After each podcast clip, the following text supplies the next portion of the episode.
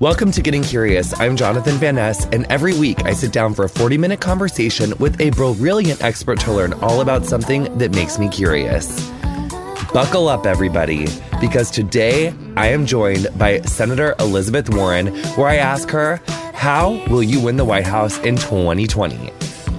I can't believe it. Oh, my gosh. Oh, my gosh. All right. Without any further ado, let's get to this gorgeous interview.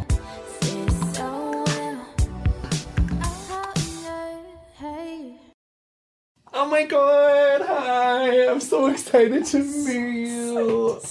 How are you? I feel like I already know you. You look fabulous. Thank you. So do you. I can't believe you're here. Do you want to take a seat? You bet. Oh, my God. Let's... Oh, Elizabeth, come on. I can't go. Okay. Oh, my God. Okay. Are we going to do headphones?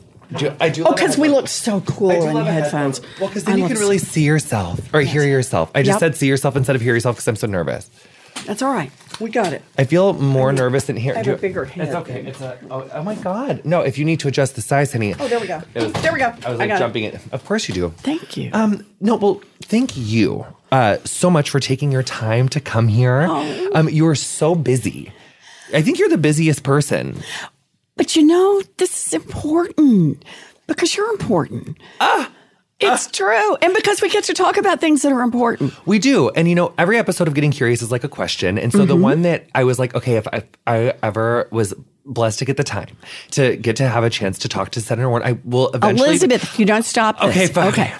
Mm-hmm. It's going to be, I respect you so much. It's like hard to call you by your first name, but I'm going to be comfortable with it now. Yep. So, I was like, how are we going to win this election? Not we, how are you, how are we, how are, because we're obviously a strong coalition. Right. You know, you've really got a strong coalition going. Yes. So, you know, really, how are we going to do it? And I think the first question that comes to my mind for listeners are, if they don't know, maybe you've been living under a rock and you don't know who Elizabeth is or Senator Warren is or just the everything that it's okay. It's just one little door, not a big deal. Everyone, if you heard that was a door, it's not a big deal. It's not the first time, not the last.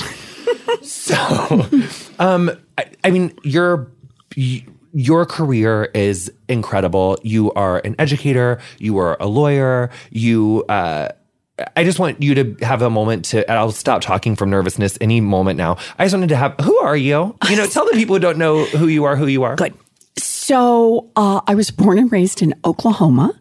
I am the baby in the family. In what city? In Oklahoma City was ultimately, but my family's from Hughes County. Wotonga. I have a bunch of family from Enid. Enid's where my brother took flight training. Really? Vance Air Force Base. Oh, my gosh. Man. I had family from there, too. They went to the Air Force there, too. Yes. Interesting. So anyway, you're the baby in the family. So I'm the baby. I have three much older brothers, including the brother who was in Enid. And I'm what used to be called a late-in-life baby. My mother always just called me the surprise. And my three brothers to this day are still referred to as the boys, even though they're all retired, all back in Oklahoma. And that's to distinguish them from the surprise. And when we were growing up, our daddy had a lot of different jobs. He sold paint, he sold carpet, he sold fencing. And then when I was in middle school, the boys were all gone by then. They all went off and joined the military. And Daddy had a heart attack. And this was an important moment for me. I'm just a kid. And yet I remember when we lost the family station wagon. I remember how my mother used to tuck me in at night and give me this big smile. And then she'd leave the room and close the door, and I knew what was coming next. She'd start to cry. Never wanted to cry in front of me. And I remember the day that I walked into my folks' bedroom and laid out on the bed is the dress, the one that only comes out for weddings, funerals, and graduations. And my mother's in her slip and her stocking feet, and she's pacing. And she's got her head down, and she's saying, we will not lose this house. We will not lose this house. We will not lose this house. She was 50 years old. She had never worked outside the home. And she was terrified. But there's no money coming in. And so she walks to the Sears, pulls that dress on, walks to the Sears, and she gets a full-time minimum wage job answering phones. And I always think of it as the first lesson my mother taught me. No matter how scared you are, and no matter how hard it looks, when it comes down to it, you reach down deep, you find what you have to find, you take care of yourself and the people you love. And years later, I came to understand it's what millions of people do across this country every day. No matter how hard it looks, no matter how scared they are, they reach down deep, they find what they have to find, they take care of themselves and the people they love. But it was years after that that I came to understand that story is also a story about government. Because when I was a kid, a full-time minimum wage job in America would support a family of three. It would pay a mortgage, it would cover utilities, and it would put food on the table. Today, a full-time minimum wage job in America will not keep a mama and a baby out of poverty. That is wrong, and that is why I am in this fight. Because right now, the federal minimum wage is like 8 or 9 7 1/4. They haven't raised it. And they haven't raised it in over a decade. $7.25 is the federal minimum wage. Just give me a break here. That is not, and even in small towns, that is not a living. In fact, it is so bad that I read not long ago that there is no county in America. So we're not just talking, like what you can't do in New York or Los Angeles or Chicago or San Antonio. No county in America where somebody making minimum wage, working 40 hours a week, can afford a 2-bedroom apartment, the median 2-bedroom apartment. Think about that. And this is about why the shift, why when I was a girl, is it different from how it is now? And here's the answer. When I was a girl, the basic question asked in Washington was, what does it take a family of three to survive? They're thinking about the minimum wage, and they say, what does it take a family to get a toehold in America's middle class? What does it take a family to have something solid they can build on? Today, the question asked in Washington is, where do we set the minimum wage to maximize the profits of giant multinational corporations? Well, I don't want a government that works for giant multinational corporations. I want one that works for our families. So what about, yes, what about for people when we hear like giant multinational corporation? What are some examples of that? Oh, there are so many of them. I mean, that's part of the problem right now is that companies you may think of as American companies, companies that build cars, companies that build farm equipment, Google and Amazon.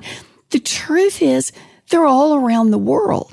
So they may have headquarters here in the United States. They may have their papers that show them to be an American company. But understand this, Jonathan, they don't have any notion of loyalty to the United States. They're not patriotic, these giant companies.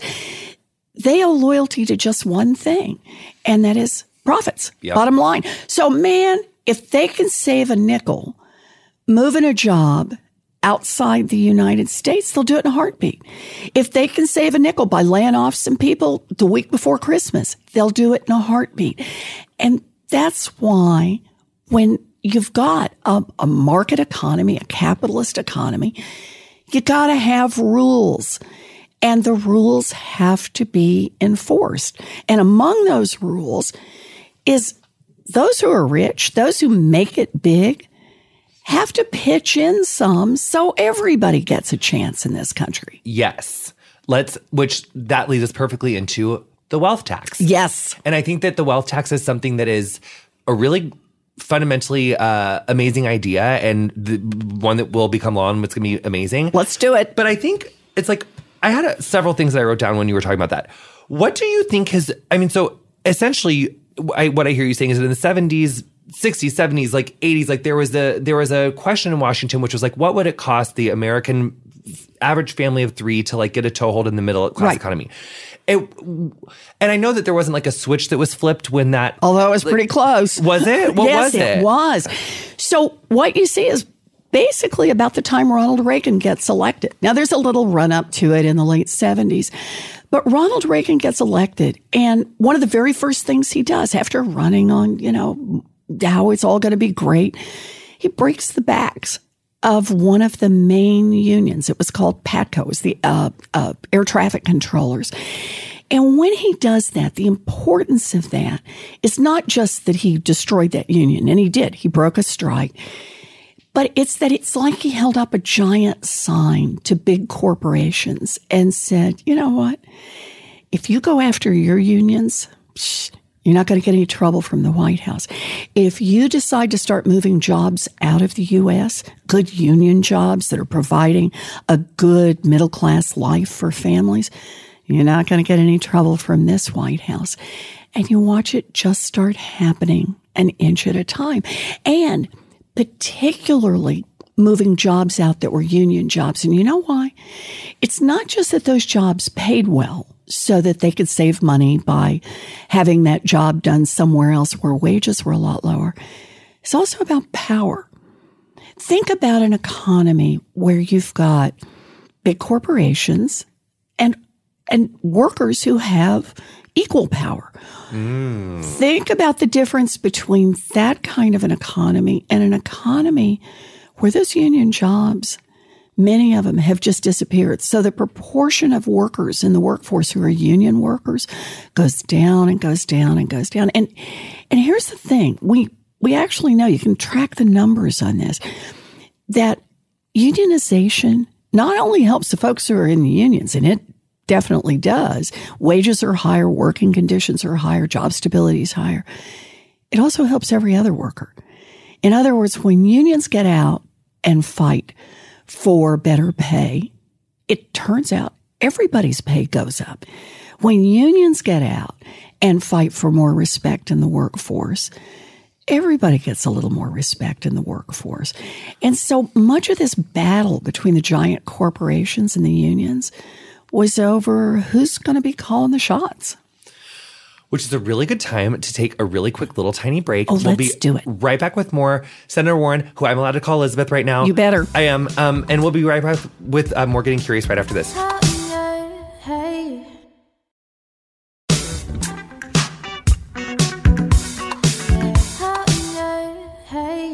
Okay, so I wrote down like several things, and I do want to talk about the wealth tax, but originally what I wanted to ask, or when I was saying, you know, who is Elizabeth Warren? And when I was like fighting back tears, because I was like, oh my God, I can't believe you're telling me, like, I can't believe I'm like, it's too much, but I love it. But, well, not that you had hardships in your family, but I love that you like took your time to share a story with me. But the part that I was kind of trying to get to is that you know, people now that are maybe new to the Elizabeth Warren party are like, oh, she's the candidate who has like a plan for that. But there's a reason that you have a plan for that. And that is because you have like because on Getting Curious, like I live for a resume. I live for like an expert, a lawyer, a PhD, like a doctor. And you are prior to becoming a senator, you were a leading expert on studying the economy and healthcare. Mm-hmm. And I think that's something that a lot of people maybe don't, they're like, why does she have all these ideas? Well, because she's been doing this for a hot minute, you know? Yep. So that's why I kind of wanted to set the stage. And there's some pretty cool, like, you have some pretty fierce titles, which you probably, yes. But the 2007-2008 financial crisis, and then becoming appointed to oversee the Obama's institution of the TARP. Yes. Mm-hmm. And then you go on to win the senator race in Massachusetts. You become the first female senator ever elected from the state of Massachusetts, mm-hmm. which is so incredible, so cool. And then you won in a landslide in 2018. And that was fun. We have to talk about that. Okay, I can't wait to talk about that.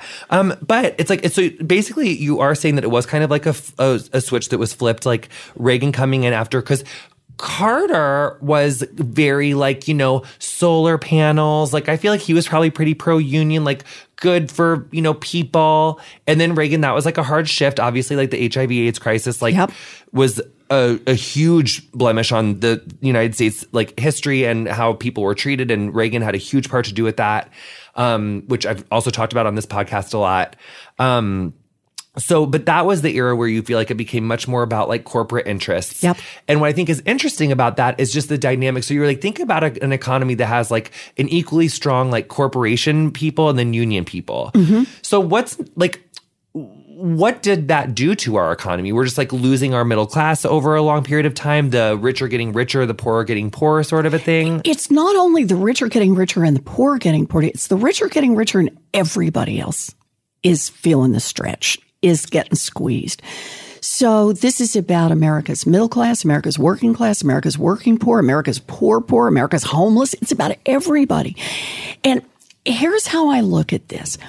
It's that just inch at a time, most of the time not in a big visible way, the government worked in Washington, worked a little better and a little better and a little better for those at the top, for those who made campaign contributions, for those who hired armies of lobbyists and lawyers, for those who had bought and paid for experts and these so-called think tanks. And you just watch it an inch, an inch, an inch, until what we have now is we have an economy that is doing great. Stock market is up. GDP is up. But all of that wealth is getting sucked to a smaller and smaller group at the top and less to anyone else. And do you think that that could, because if a lot of young people may not remember the financial crisis of 2007 mm-hmm. and 8, I was a 19-year-old. I was just out of hair school, and it was insane because I moved to Phoenix and I got really busy really quick. Like there was money aplenty. The Super Bowl was coming. It was like I had clients. Like it was the era of the salon where you could just go sit in the back room, and if you knew how to cut yourself out of a paper bag, you were going to get clients. And then January of 08 happened, and it was the Super Bowl had came and it was really, really busy. And then all of a sudden, like it was March, which should be really busy in Arizona. And all of a sudden there was no clients. Mm-hmm. Like people were like suicide rates like went up. Like it was like, I mean, you couldn't find a client. Like, I mean, the curtain went up, and because usually like you were prepared for summer in Arizona. Like when you're in a service industry, you know that like summer's not when everyone's going to come to Phoenix. But it was unprecedented. Mm-hmm. And that was actually part of why I moved to Los Angeles and in that time it was like the whole like mortgages, subprime lenders. I think that's like a bigger thing that I don't really understand all of, but correct me if I'm wrong, but weren't there a lot of like similar factors going on at that crisis that there are now? Yes. And one other thing that, oh my God, everyone hold on to your seats for this. Because this is like, okay. One thing I heard you say that kind of reminds me of one thing that Voldemort says, mm-hmm. Donald Trump, mm-hmm. is, and this is a concern of voters, so I think that this is really good, is that the jobs are going away. Mm-hmm. And one thing that I think people fell for with him is that he's going to bring them back.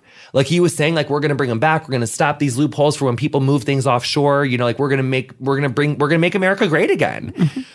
And if you notice, it's still car companies are closing, still factories are closing. Like that part doesn't seem like it's changing.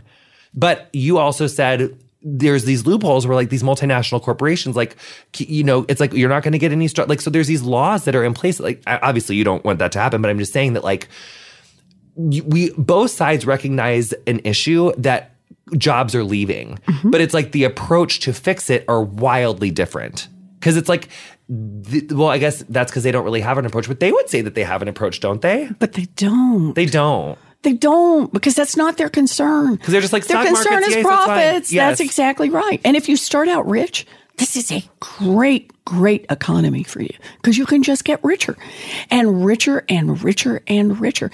And it really is about who government works for. Let me tell you a quick story about government. Yes. So back long time ago, back in the 70s, I'm a young mom, right? And toaster ovens could start fires. And here's how it worked. Those little toaster ovens with the slide-out trays, they didn't have automatic shut-off switches. So you could put 4 slices of bread in it, stick the thing in, turn it on, go off and do something else, come back, and the flames would be leaping up like 8 inches in the air. You could catch the kitchen curtains on fire. Yeah. You could catch the cabinets on fire. Ask me how I know. Yes, you got it. My daddy, for Christmas one year, along in there, bought me a fire extinguisher. So Consumer Product Safety Commission comes along and says, enough. You're not doing that anymore. You can't sell toasters that could have a 1 in 5 chance of burning down your house. Bang. They put a safety switch on it. We're done. That's government that works for the people. Yes. So by the early 2000s, this is the time you're starting to talk about, but earlier, what's happening is mortgages have gotten so complex and dangerous in America. You ready for this? They had a 1 in 5 chance of costing people their homes. Not obviously from fire, but from foreclosure. Only this time, the government was deep in the pocket of the big banks, so they let them keep selling it until they crashed the whole economy in 2008. So there's government on one side, government on the other. So I go to Washington. I'm not an elected official. I go and I say, I've got this idea for this consumer agency, kind of like the one on toasters. You shouldn't be able to sell mortgages and credit cards and payday loans that cheat people. Student loans shouldn't be able to do that. And people in Washington told me two things. The first one is, that is a really great idea. You could make a real difference, structural change. Second thing they tell me, don't even try. Because Wall Street will be against you, and the big money will be against you, and the Democrats will be against some of the Democrats, all the Republicans will be against you. So don't even try. Change is hard. And I get it. Big structural change is hard. But it was the right thing to do. So I got in that fight, got others into it. We took on Wall Street. We took on the big banks. And in 2010, Barack Obama signed that agency into law. And it has already forced big banks to return more than $12 billion to people they cheated. It's handled 1.5 million complaints. That's how you can make structural change. So for me, what this is all about is to say, we can make government work for the people, but we got to do it. It's on you and me, Jonathan. It's not on nobody else going to do this. If we're going to leave this to the billionaires, excuse me, government's just going to work better for the billionaires. So, hello, no surprise here. Yeah. So for me, it's all about, we got to build a grassroots movement. So when I made the decision to run for president, what I said is, I'm spending exactly zero time sucking up to billionaires, to corporate executives. I'm not going to do any closed-door fundraisers. I'm not going to sell access to my time. I'm going to fund this entirely grassroots. And I hope anybody who's listening who thinks that's a good idea goes to elizabethwarren.com, pitch in $5, $15. But this is our chance in a democracy to be able to build a movement to make the kind of change so that healthcare works for people, so that education works for the people, so that we get the jobs that work for the people, so we get housing. I've actually got a great housing plan. Bring down the cost of housing by building more housing. We can do these things if we make the government work for us.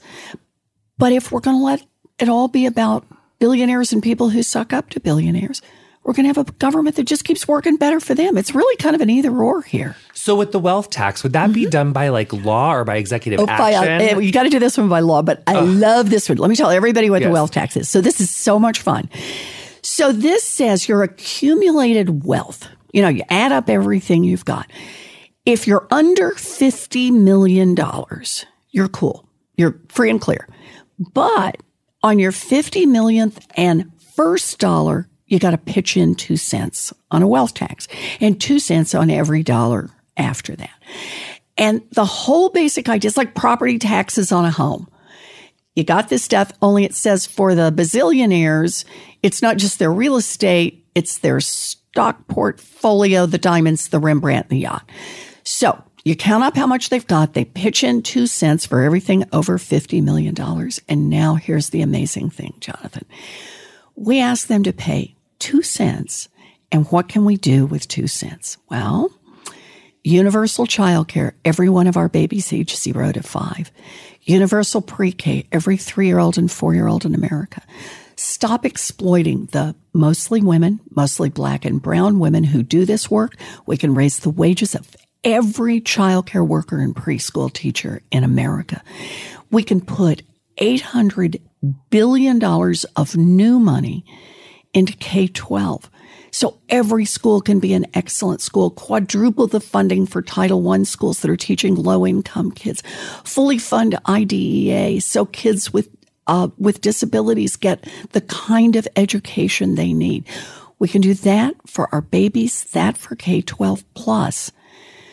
We can pay for technical school, 2-year college, 4-year college for anybody who wants to get an education. We can put $50 billion into our historically black colleges and universities and help level the playing field. And one more thing on that same 2 cents, all of that for our babies, all of that for K-12, all that for folks going to school. We can cancel student loan debt for 43 million Americans. It's our values, Jonathan. Is it more important to have that 2 cents stay tied up in those great fortunes that are already growing at, 6%, 8%, 10% a year? Say, come on, guys, pitch 2 cents in. And then we can invest in an entire generation of young people. That's the America we could be, an America of opportunity, not just for some, an America of opportunity for everyone. We're going to be right back with more Senator Warren, Elizabeth, after the break. Elizabeth, after the break. Just a few commercials. We'll be right back after this.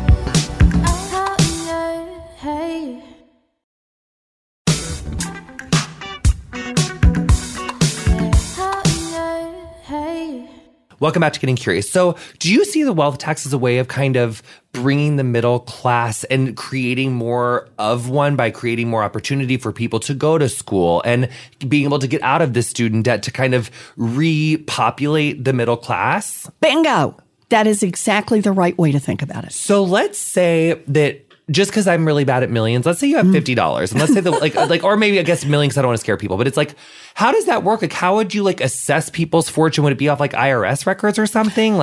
So actually, it's not so hard because the big chunk of that fortune is held in the stock market right now. So we kind of know where a big part of it is. And look, when someone dies, you have to do this anyway. They have to be able to identify their estates, and the big fortunes probably, unlike a lot of the folks, they actually have their own money managers. So they keep a pretty careful track of where the money is and where the assets are and so on. And yeah, it's got some startup costs until you get a hold of all this. But sort of once you've done it, you've done it. If you had the Rembrandt last year, you either better have the Rembrandt or the cash this year, right? One way or the other. So is that how it would work? If you had a Rembrandt that was would they always just pay 2 cents on the value of that Rembrandt?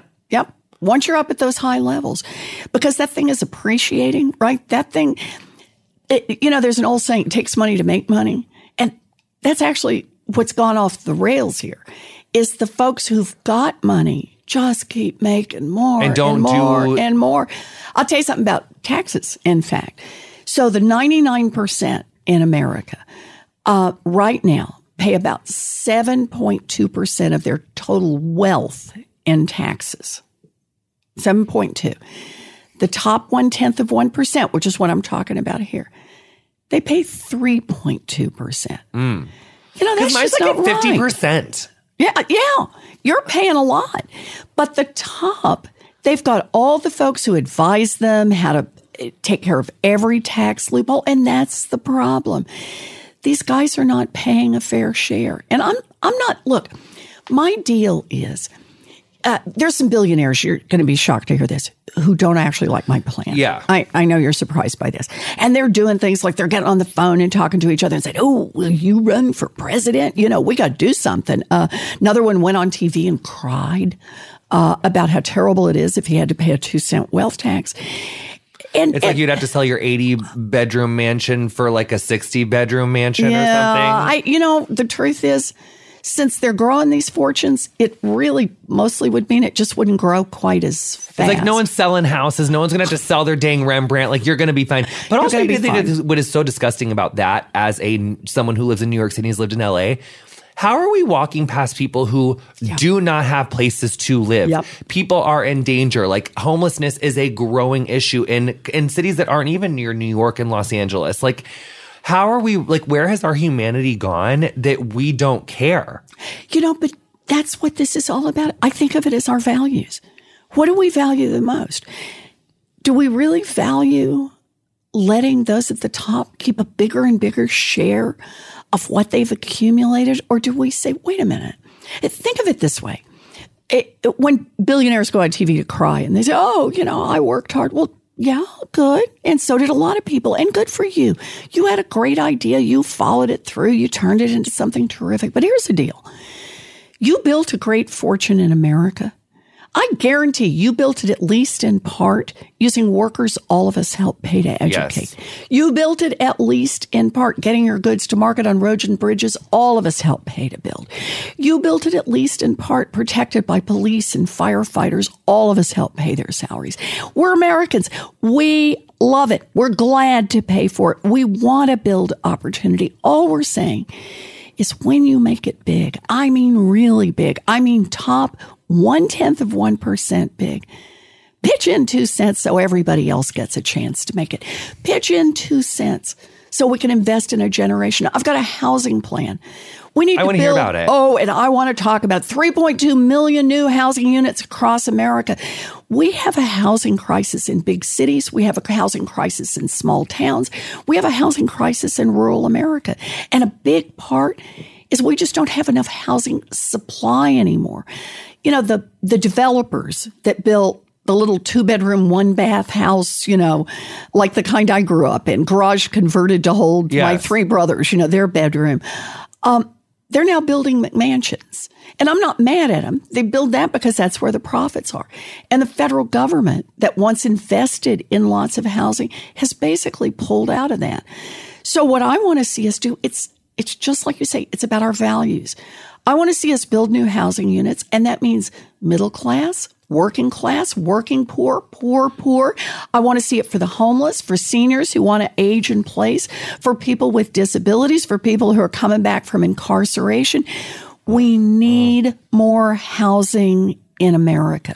So, yes. Now, you were in Atlanta a few weeks ago. Oh, yes. Yeah, and you were, and I think you, what was your message in Atlanta if people didn't get to hear it? So we had what Atlanta was about is about how we got to come together as working people and pick up each other's battles as our own.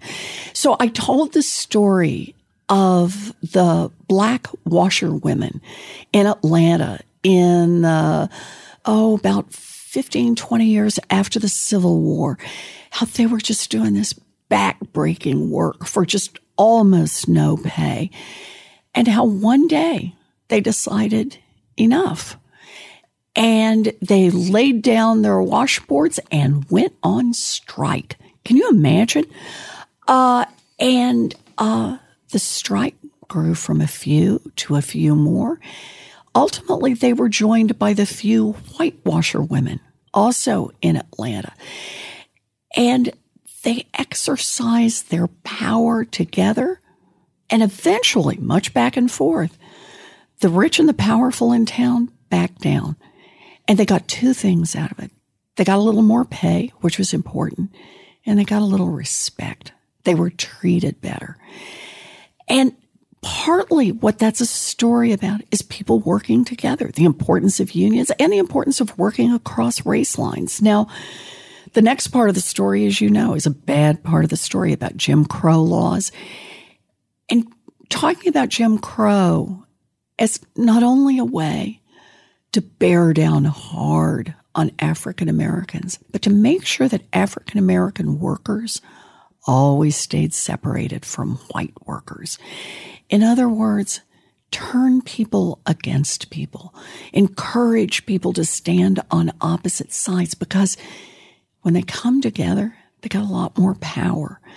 So I talked about that story and talked about what we need to do as a country. Donald Trump has a strategy. Oh, he's got a strategy. Turn people against people.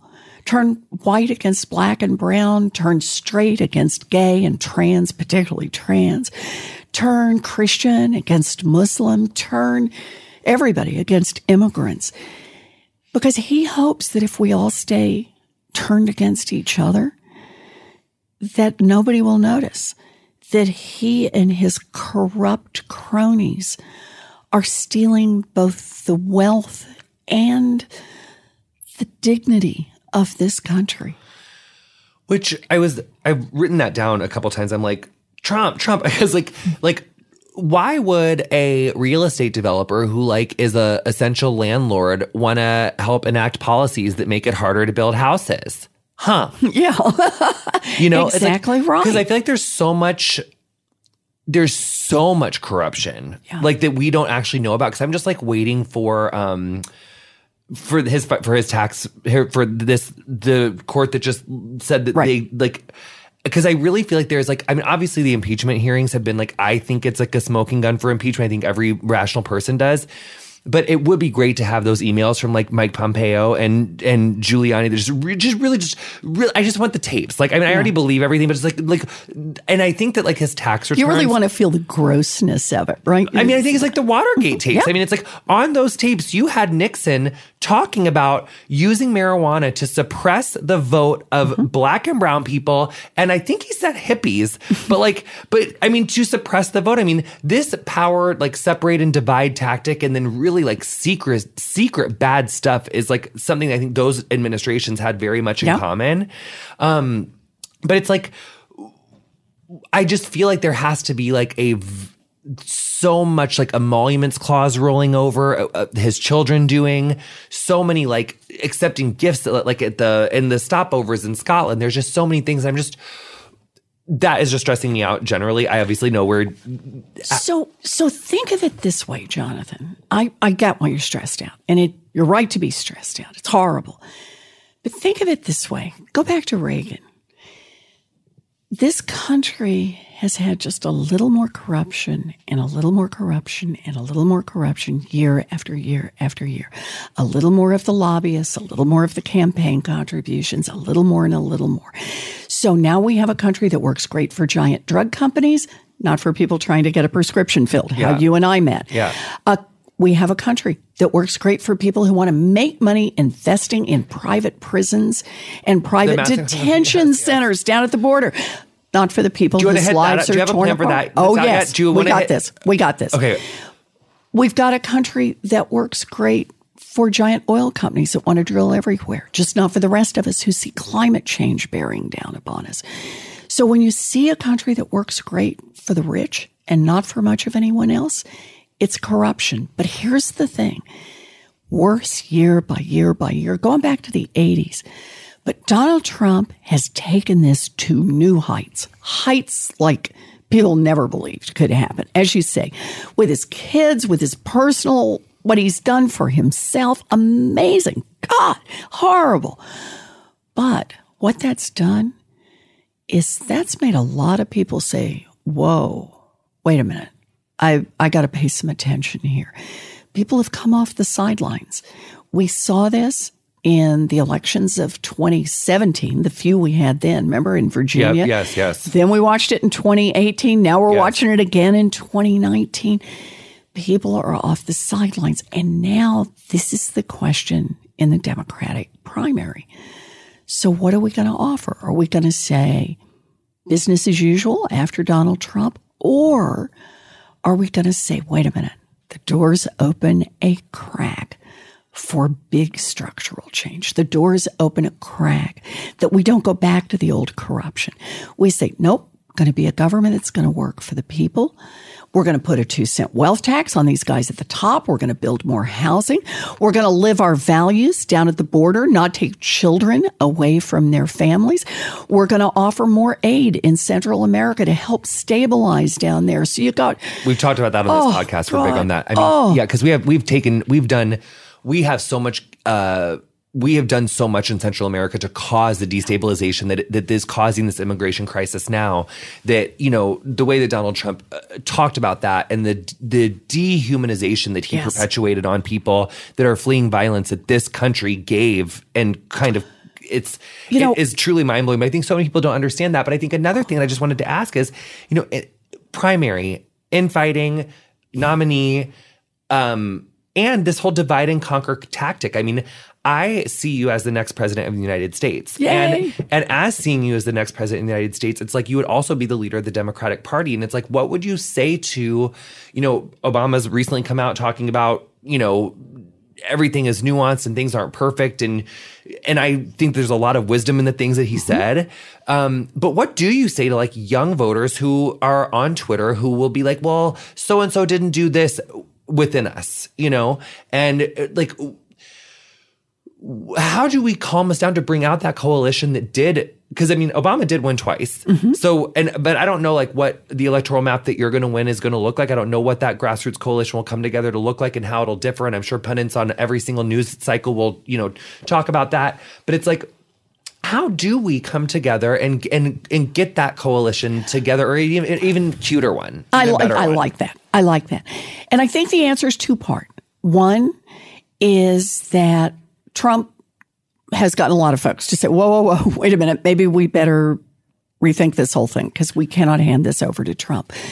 But far more importantly is the things we are fighting for. So think about what it means to say part of the, you know, the core part of what I want to get out there and fight for is canceling student loan debt for 43 million Americans. We cancel student loan debt for 43 million Americans. That's a huge difference. It's a huge difference in what people can do for that with their lives. It's a huge difference in the kind of futures they can build. And it's a huge difference for our economy. This is a boost in our economy.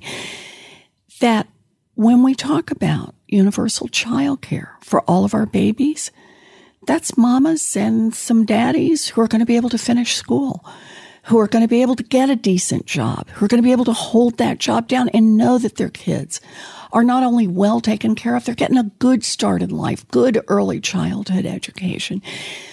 When we talk about housing, it's about decent housing for everyone, not passing people on the street who don't know where they're going to be tonight, not saying to seniors, sorry, there's no place for you to live because you're just going to have to go into a nursing facility because there's no senior living housing that's right for you. People with disabilities, you can't live independently because there's no place that's set up for that. People who've been incarcerated, you're shut out of the whole thing because, boy, we don't want you in places where there's federal money being spent. No, we can be a country that says when you do well, we all do well. We want everybody to just have a chance out there. And the thing is, we are a country that produces an enormous amount of wealth. We could do this. We just got to ask those at the top. We just got to ask those giant corporations that you got to pitch in a little money and you got to follow some basic rules. You pitch in a little money, you follow some basic rules. We could have an amazing country, not a country of the past. We didn't have that country. We could build something so extraordinary in this country. We could build the America of dream big and fight hard. Love that. So it's really like a new coalition of people coming together yep. that like that is what it is. Yep. Great. Yep. So you have a lot coming up, but we have like Iowa coming up. We also have like a probably impending like impeachment trial. Yep. There's probably not going to be like enough Republican senator unless we really never say never. Know. Never say never. Look, at the end of the day, the impeachment for me, this isn't about politics.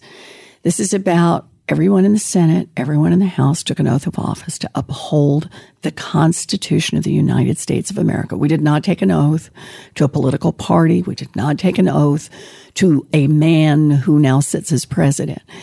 It is the Constitution, and the Constitution is clear. No one is above the law. And that's what this impeachment is all about.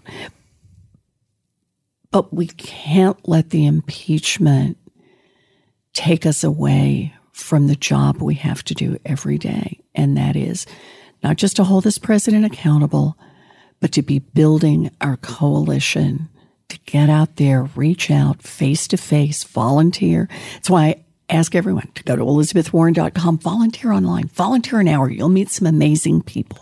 Pitch in $5, be part of this, because we've got to be building the movement now. And unless we support other Democratic candidates for the Senate and Congress, like, we can't get these big structural change passed. You know, it's really important. Absolutely, Jonathan. It's about the House. It's about the Senate. But listen, it's also about state House races. Yes, and state ledge. Who is state secretary of state. And it's about even town council. I am building a grassroots movement because we not only will have an advantage to win the White House with a grassroots movement and to take back the Senate and keep the House, but it's also about winning up and down the line. This is a chance for a major realignment. Think of it this way. Everybody who's listening to this, you got a chance to be part of history, making the kind of history that builds an extraordinary country going forward. Elizabeth, Senator Warren, thank you so much for your time. I thank you so much. I can't wait to find out more ways that I can volunteer and more ways that I can help. And for just constant updates for where people can update, sign up to volunteer, where can people find you? Like, where are all the resources? Go to elizabethwarren.com and you can pitch in $5. You can read about what's going on. You can see about events that are happening right in your neighborhood, because people are building this grassroots movement, and you can volunteer. Volunteering is the heart and soul now of how we're going to repair our democracy and make it work for all of us. Thank you so much. Jonathan, you are the best. Thank you. You are. I love you. Love you too. Thank you.